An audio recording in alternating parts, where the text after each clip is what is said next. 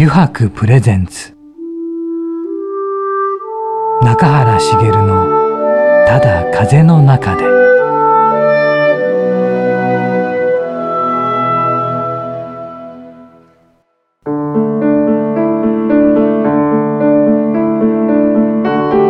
皆さんこんにちは。声優の中原茂です。油白プレゼンツ中原茂の「ただ風の中で」えー、今週もですね横浜駅から徒歩10分ほどのところにあります油白横浜本店ショールームよりお送りしていきます。さてね先週に引き続きお客様は写真家のミック・パークさんなんですがね今週もまたいろんな話が聞けると思うのでね僕も楽しみなんですが皆さんもね是非楽しみにお待ちいただければと思います、えー、今日もですね番組の最後までゆるりとお付き合いください。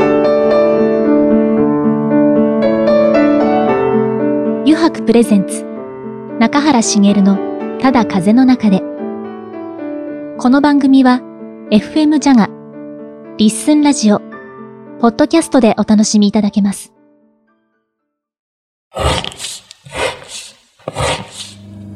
油白の革製品は日常品でありながら小さなアート作品である。日々の暮らしに彩りを。レザーブランド。油白。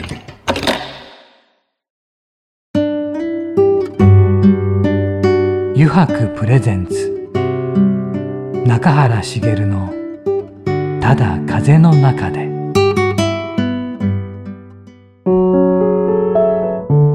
油白プレゼンツ。中原茂の「ただ風の中で」さて今週のお客様はですね先週に引き続き写真家のミック・パークさんです。ミックさんよろしくお願いします。よろしくお願いします。また中原くんね先週はねいろんな話が聞けたけど、えー、パークさんの写真家になるっていうところの経緯、うん。うん、初めて聞けてちょっと嬉しかったです。そうなんだ。初めてだった、うん、初めてだったんですよ、うん、これだけ付き合いあったのに初めて、うん。うんうん、よかった。よかった。ででも今日もねいろいろ聞いていかなきゃいけないんだけども、はい、一つあれあれですよこの大事なことを聞き忘れてたことがあって、はいはい、ミックさんこの写真家というほかにやられていることありますよね。あそのことを話していただいてありがとうございます、ね、そこ一番話が話したかったんですけど あの、はい、実はその2013年から、はい、あのスケートボードはい、実は家にあった、はい、あの古いスケートボードを、はい、えー、削り出して、はい、またリニューアルして、はい、あのチューンアップして、はい、乗り始めたんですね。はい、でそれをあのホームセンターでこう削ったりしてるうちに、はい、もしかして、はい、そもそも丸太から、はい、あのスケートボード作れるんじゃないかなって思いついたんですね。でその思いつきから始まって、作り作っちゃったんですね。作っちゃったんですか？はい、スケートボードを丸太から。丸太から。で、その丸太で削るだけっていうのはちょっと面白くないので、はい、その削った丸太に自分の写真をプリントしたんですね。はい、で今度、はい、そのまあうちあのおじいちゃんおばあちゃんと一緒に住んでたんで、スケートボードが玄関で転がったりすると、スケートボードっていうものを分かってる人はいいんですけど、分かってない人は、まあ運悪く踏んで、すってんころりんとかすると危ないので、あの飾りたいと。でその時に、まあ、自分の写真をその自分の作品、はい、あの彫刻したスケートボードにプリントしてるものを、はい、あの地面の下にこう見えない状態にするよりかは、壁にかけられるようなシステムにして、あのスケートボードを作るっていう考えに落ち着いたんですね。はい。はい、それはその、まあ、丸太から一枚板にして、はいスケートボードの形をくり抜いて、はい、その枠にもプリント。もちろんスケートボードにもプリントして、うん、その枠とスケートボードを合体すると1枚の写真になる。絵になるっていう形のあのスケートボードを作ったんですね。だからそのスケートボードがない時には「はい、あパパ今スケートしてるのね」でまた戻れば玄関に、はい、あのスケートボードがはまってれば「はい、あパパは今いるね」子供にとったらパパがいるかどうかが一発で分かる。なおかつその写真とか絵を飾るように、あのインテリアの一部にもなる。なると。はいまあ、そういうのから始まって、はい、2013年に一番最初に、はい、あのまあ、トランジットっていうこう有名な会社があるんですけど、はい、まあ、カフェをやってる中村君の,、まあ、あのいろいろ手配をしてくれて彼の、まあ、カフェで一番最初にやったのが本当に2013年ですね。でその時にその僕のスケートボードは20万円以上するんで、はい、いやパークさんね、うん、スケートボード20万はなかなか手出せないから、うん、アパレル T シャツとかやったらいいんじゃないの、っていうことを声かけてくれて、まあ、試しにフォトティーとロゴティーを作ったんですね、はいはい、そしたらそれがすごく売れてそこから調子に乗って あの未だにそのスケートボードとアパレルのブランドを引き続きやってます。スケートイージーって書いて、スケイジーって読みます。スケイジー。はい。それなんでそういう名前にしたかというと、あのスケートボードって一般的な社会的なイメージっていうのはちょっとこう悪いイメージがあるんですけど、はい、あとはまあちょっとこう怖いイメージ、はいはい、でそうではなくそのスケート SK8 って書いてまあスケートっていう、まあ、スケートボードのことを SK8 って書くんですけど、はい、スケートイージーでみんなで楽しくスケートボードやろうよっていう心を込めて、スケートイージーっていうあのまあ並びでそれをスケージという読むようにしています。なるほどね。はい、まあこれもね本当自分のね中では、その写真をね、まあ、僕あの、まあ、いくつかの会社にスポンサードされてるんですけど、写真関係の。そのいろいろこう写真を教えたり、まあ、開発のお仕事してる中で何が重要なのかっていうことで考えてくると、まあ、その写真文化の向上っていうのが、まあ、絶対的にあるんですけど、それの一番手っ取り早いところは、あの日本人の方っていうか、まあ、そういうとちょっとね固定観念になってしまうのかもしれないんですけど撮るのは好きなんですけど、飾るのが苦手なんですよね。ああ、それはわかりますね。例えば僕が住んでたアメリカとかだと、はい、まあ当たり前のように玄関から、はい、キッチンからもうど、はい、そこいら中に家族写真であったり、まあ絵も飾ってあるし。ちょこっとしたね彫刻なんかも飾ってあるし、それが日常的なんですけど、日本の家に行くと意外にそういうそのシーンをあんまり見ないんですよね。まあ、それも含めて自分の中でそのスケートボードに写真をプリントするっていうのは、その写真をこんな形でも活用ができるっていうね、そのそれも含めてその、まあ、写真をモチーフにしたスケートボードを作るっていうことに至ったんですね。うんそこ確かに日本のお家でねそういうのを飾るっていうのはあんまりアートとか飾ってたりって少ないんですよね。うん、少ないよね。もう本当に海外のあのー、お家行くと、もう絶対にアート写真、うん、家族写真で壁一面があったりとか、そうよね本当ね。いますよね。まあ本当ちょっとそういうので、ちょっと僕はその写真がメインのお仕事なんですが、はいはい、そういう自分のブランドとして、はい、まあスケートイージーって書いてスケージーっていうブランドをやってます。はい、はいああでもねどんなどんなスケートボードなのかってね。いや素敵ですよ。本当に、え。ー、うん、であと自分好きなのはスケージの,、あのロゴだったりとか、あのグッズがすごいパークさんらしいんですよ。そうなんだ、うん、あの固定概念なんて全然なしでも。もう楽しくやっちゃえっていうのがすごく感じるんで、ね、そこがまた面白いなって楽しいなってあこの目の前にある帽子もそうですよね。そうだね。ええ、ああ、こういうね。これが、ね、この帽子がね、こういうふうに、ね、あ、これちょうど写真今見せてもらってるんですけど。ああ、これだ。綺麗ですね。綺麗だ。すごいね。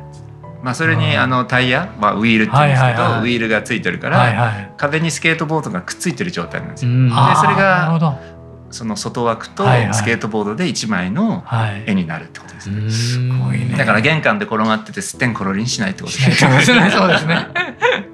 これはすごいな。あとあれですね。このこと聞いてみたかったんですけど。ですね。あのアイルトンセナの専属カメラマンだったこの族の。まあ専属っていうことじゃないんですけど、えー、まあただその。まあ、僕どこでもそうなんですけど、はい、まあ、長嶋監督でも何でもそうなんですけど、はい、よく状況が分かってなくて、はい、近づいちゃうんですね。近づいちゃう。はい、であのレース前の、バリバリにこう、緊張感があるコックピットに、なぜかもう僕はいたんですよね。普通は入れないんですけど。そうですよね。入れないですよね。ただそのまあ僕こうまあ、お辞儀しながらこうあ一応あの元剣道部だったんで あのお辞儀する癖ができてるんで、まあ、お辞儀しながらあの瀬名さんに近づいて でそのいっぱいシャッターを切ったり、はい、もちろんモータードライブなんで、はい、いっぱい切るとガチャガチャガチャガチャってこう、ね、すごい音になるんで、こうまあ本当弓を射るみたいな感じで、ピシッピシッとこう、タイミングよく。であのもちろんそのホンダの人もいるし、はい、あのセナさんももちろんいるんですけど、はい、そこに迷惑がかからないように、うん、もう限りなく、はい、普通は望遠レンズでみんな撮るんですけど、あの僕は、あの普通に標準と広角で撮れるぐらい近い距離、レース前に。臨場感が レース前にですね、レース前なんてありえないですよね。でおかげさまで本当ナンバーの表紙2回使っていただいて、えー、だから他のね F1 をもうね年がら年中世界中追っかけて撮ってる人にしてみたら、はいはい、もうふざけんじゃねえよ っていうふうに多分思われたと思います。まあそれはあの多分ねアイトン・セナさんだけじゃなくても、長嶋監督もそうだし、その僕がまあ自分で言うてなんなんか変な感じなんですけど、人懐っこいっていうか、あんまり害がないというか あの近づいても。まあそれで多分ねセナさんも。でその後に、あのやっぱりこう瀬名さんが僕の顔を覚えていてくれて、はい、プライベートでこうコースを歩いてるシーンとかも「うん。まあ、Can I go with you?」って言ったら瀬名がこうちょっとちょっとはにかみながらこう手で「いいよ」みたいな感じで。で写真を撮ったりしました。本当ですか、うん、だから本当そういう意味ではまあ、ちょっとね、はい、なかなかこう人がこう躊躇しちゃうようなところに多分入り込むのが、まあ、得意っていうとちょっといやらしい言い方なんですけど多分、まあ、あんまりこう何も考えずに自然にそういうポジションに行っちゃうタイプなんですね。でも普通でもね。でも普通だったら止められたりしますよね、だからあの僕の後に外人カメラマンが僕と同じように、はい、あの中に入ろうとしたんですよ、はいはい、もうでもそのもう入り口の入り口で、はい、そのホンダのメカニックの人たちに「おらら!」って一斉にけあの蹴散らされてました普通そうですよね僕あの小さい頃よくあのお相撲を見に行ってたんですよ、はいはい、親がすごい相撲好きだったんでで支度部屋とかあるんですけど、はい、そこも一緒であの普通横綱のとこまで行けないんですよ、はい、ずっと一番奥なんで、でも僕なんかいつもこうスルスルスルって言って こう北の富士にサインしてもらったりとか輪島にサインしてもらったりすごいですね。だからねそういうのはねその別にカメラ持ってなくてもはい、はい、なんかこう関係者に見えるんですかね。もしかしたら。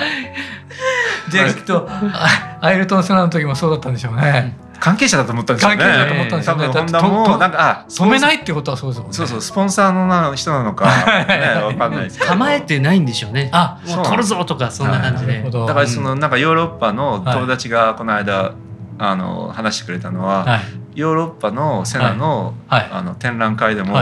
あのパークさんの写真飾ってあったよって知らないうちにね 知らないうちにこう出回ってるんですよね。出回ってますね。ありがたいですよね でもそれは気に入ってたからってことですもんね。多分そうなんでしょうね。ありがたいですよね。多分あんまりいないんじゃないですかね。その緊張しててその距離感で、まあ、だからこそナンバーの表紙に、まあ、2回もなったと思うんですよね。あのもしかしてあのナンバーの表紙で、えーとブラジル国旗のあのヘルメットをかぶったあれ？まあいつもブラジルだけどね。いつもブラジルバンクナショナルのね、はい、そうそう。まあそれがどうかわかんないですけどまあ後でお見せしますけど。あのナンバー自分持ってます。あ本当ですか、はい、あのその頃もうめちゃくちゃ F1 大好きで、そうなんだ、ええ。僕実はねナイジェル・マンセルのファンだったんですああ マンセルのファンですか？はい、マンセルのファンですか？やっぱあのストーリーでそのまだ若かった頃に予選で、はい。足の骨をクラッシュして足の骨を折って病院から抜け出してきて本戦に出るっていうね、まあ、そのぐらいそのコクピットは一回誰かに譲っちゃうともう二度と戻れないって思ってるんですよね。そのストーリーがすごいこう自分の中でこうちょっとビクビクってきててでそのナンバーの編集の方と一緒取り行った時に僕がずっとマンセルばっかり撮ってたら「はい、パクさんセナ撮ってください」で撮ったのがその写真なんですね。セナ撮らなきゃと思って。セナ撮らなきゃ。そうかあの頃マンセルもあとプロストもいたし、ね、プロストもいて、あのあやっぱあの戦いがすごかったですね。毎回毎回。いやらしいぐらいのねダブルクラッシュした時にねありましたね。何なのって思うよね。ここでみたいな。もうだからもう勝負じゃないんだよね。もう完全にそれどころじゃないんですね。もう感情感情がもうお互いヒートアップしすぎちゃった、そうですね。あいつ行かせるんだったらっていうような感じですよね。あいつがチェッカーフラッグを受けるなんてっていう。もう神様が見えなかったんでしょうね。もうクロストしか見えなかった 見えなかったんでしょうね。そうですね。すごいね。いやでもそんな現場に行けるなんてもうすごい。羨ましい。でもありがとうございます。でパークさん、はい、今後の活動とか未来について何か考えられてることってありますか？あのまあね自分ではあんまりこうイメージ沸かしてなかったんですけど、はい、そのフィルムカメラライフで、はい、80s コレクションで、はい、まあ、僕その高崎に写真の倉庫があるんですけど、はい、ほんと築100年のお蚕小屋の2階をちょっと借りてるんですが、そこに僕の膨大な写真コレクションがあるんですよ。でそのそのアナログ、まあ、もうスライドにこうやってはまってる写真を使って、はい、そのスライドショーをやろうと思ってるんですよね。スライドショー？はい。あの本当に自分がマンハッタン住んでた時と同じように、はい、暗くして、はい、スライドショーで、まあ、スクリーンに当てて、で自分でレコードを好きなレコードをかけるっていうね。はあ。それでまあ場所によってはまあ僕前この間この間っていうか1年前にトランクホテル、まあ、トランクホテルでは何回かやらせてもらってるんですけど、あのトランクホテルのギャラリーでで椅子とかななくて、はい、本当にこう地面に、うん、まあ、ラグとか敷いて、はい、まあ、ビーズクッションなのかね、うん、こうだらっとした感じで、はい、僕が隅っこで、リモコンでスライドショーを壁に当てて、みんなこう酒飲みながら、自分の好きなレコードをかける写真展をやりたいなとも今思ってますね。面白いですね、はい、だからすごいそのリアリティよね、はい、でその中から例えばそのスライドショーで、はい、まあもしお客さんが覚えてればパークあの写真欲しいなって言ったらそれをプリントするっていう形で。だからまあそれがショーケースになるような感じになる。ただ見せるだけじゃなくて、はいはい、だから例えばまあ事前にね、言ってけば、さっきの写真いいじゃないって言ったら簡単にスライドあれなんで、ボタン逆逆戻りにすれば、ガチャンって言って戻るんで、だそしたらそれでサイズを聞いて、はい、まあ、プリントするってことですね。まあ、写真を売るのが僕の一番の生計を立てる中で一番まあ正しい形なんで。そうそそれが一番あれですね、今今自分の中では、うん、あのまあ、写真に関してはね、はいはい。まあ、スケートボードのねスケージ、はい、あのブランドに関しては、まあ、オンラインで常にお客様にはね提供してるんですけど、はい、まあ、写真に関してはその展覧会ですね。はいはい、展覧会ですね、はい、ありがとうございました。うんあの2週にわたってねいろんな話を聞くことができました。パークさんありがとうございました。いえいえ本当なんかね一方的に話しててねあのリリスナーの方がなんだかよく分かんなかった。ちょっと困っちゃうんですよくわかります。そしてもう一つだけ、はい、9時やろうぜのコーナーがありますので、はい、これもちょっと引き続きお願いしたいんですがよろしいでしょうか？はいお願いします。では9時やろうぜお願いします。はい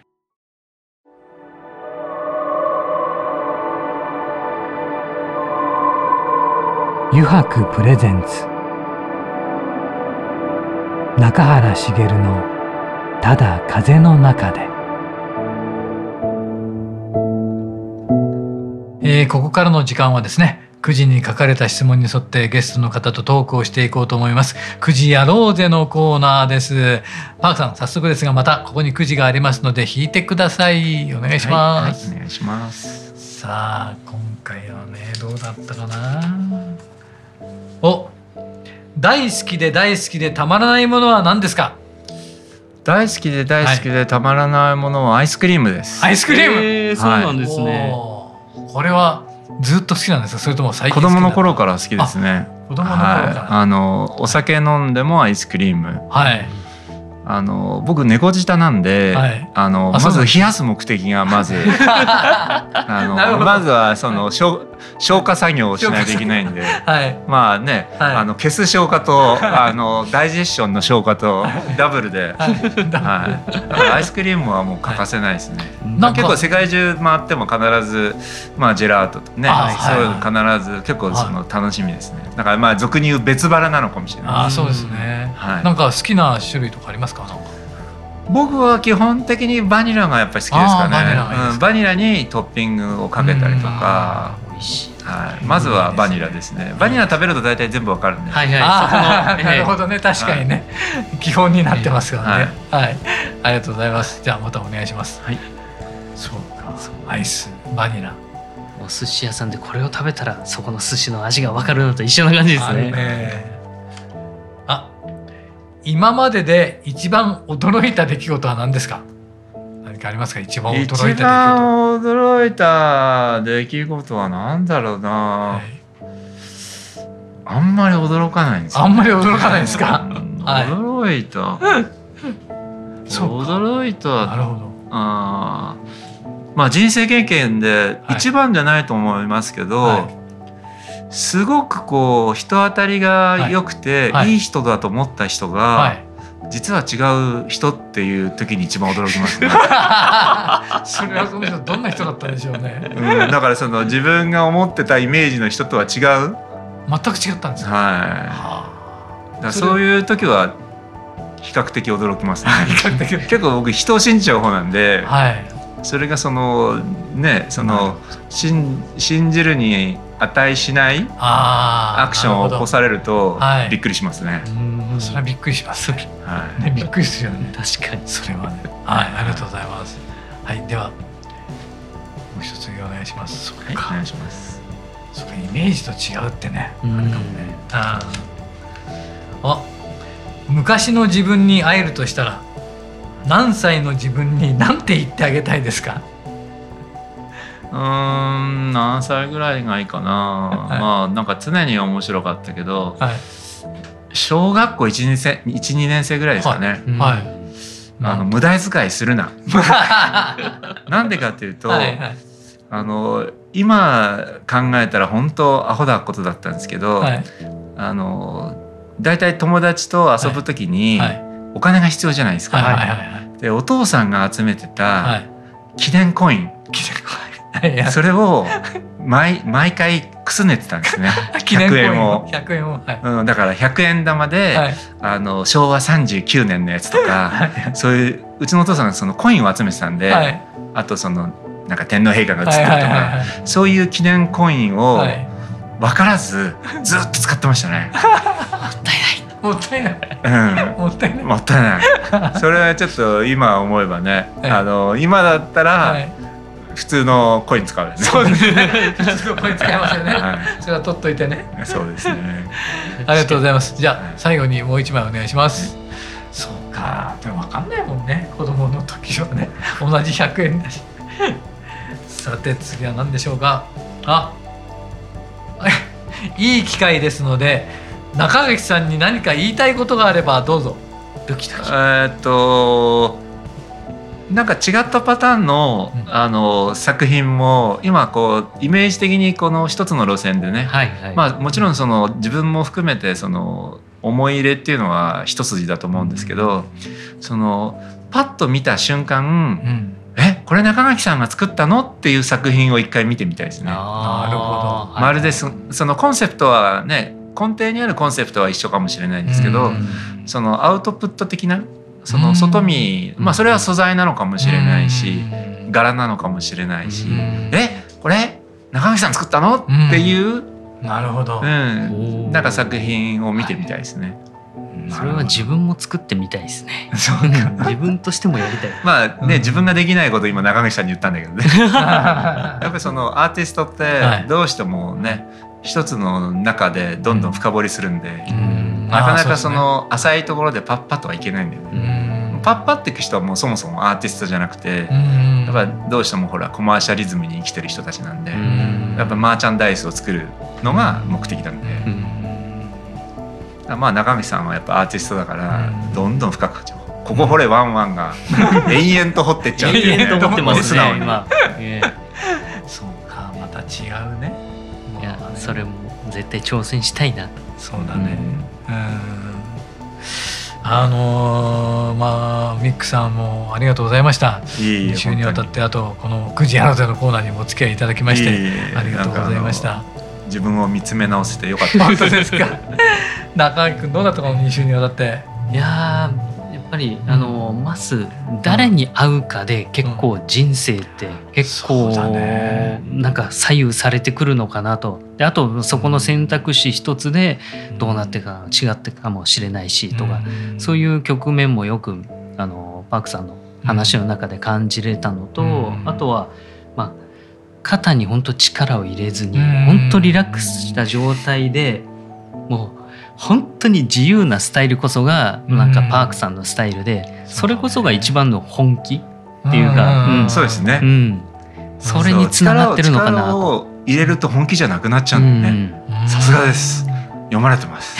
よかった、うん、いやそれが本当に最高の作品生んでるんだなっていうのは感じました、ね、うん、作品に投影されてるってね、その人がね出るっていうからね、えー作品にもそうだし俺たちの場合だと声にもそうだけどさ、うん、その人っていうのがやっぱり現れてくるからその人の人生っていうのはね言われてるからそうだね全くそうだね。うん、うん、えー、2週にわたってですね写真家のミック・パークさんにお話を伺いました。パークさん本当に2週間ありがとうございました。ありがとうございました。本当読んでいただいて楽しかったです。ありがとうございます。ありがとうございます。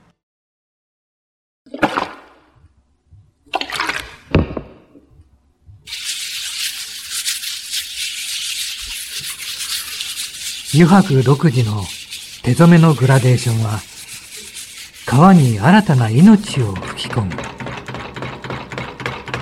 色とりどりの空の情景。青く深い海。誰もが感動するあの一瞬を閉じ込める。レザーブランド油白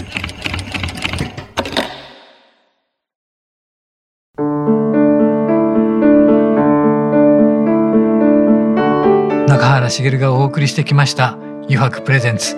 中原茂のただ風の中で」そろそろエンディングのお時間です。さてね2週にわたっていかがでしたでしょうかね。写真家のミック・パークさんにいろんなお話を伺いましたがね。うん。やっぱりそう中垣君も言ってましたけどね。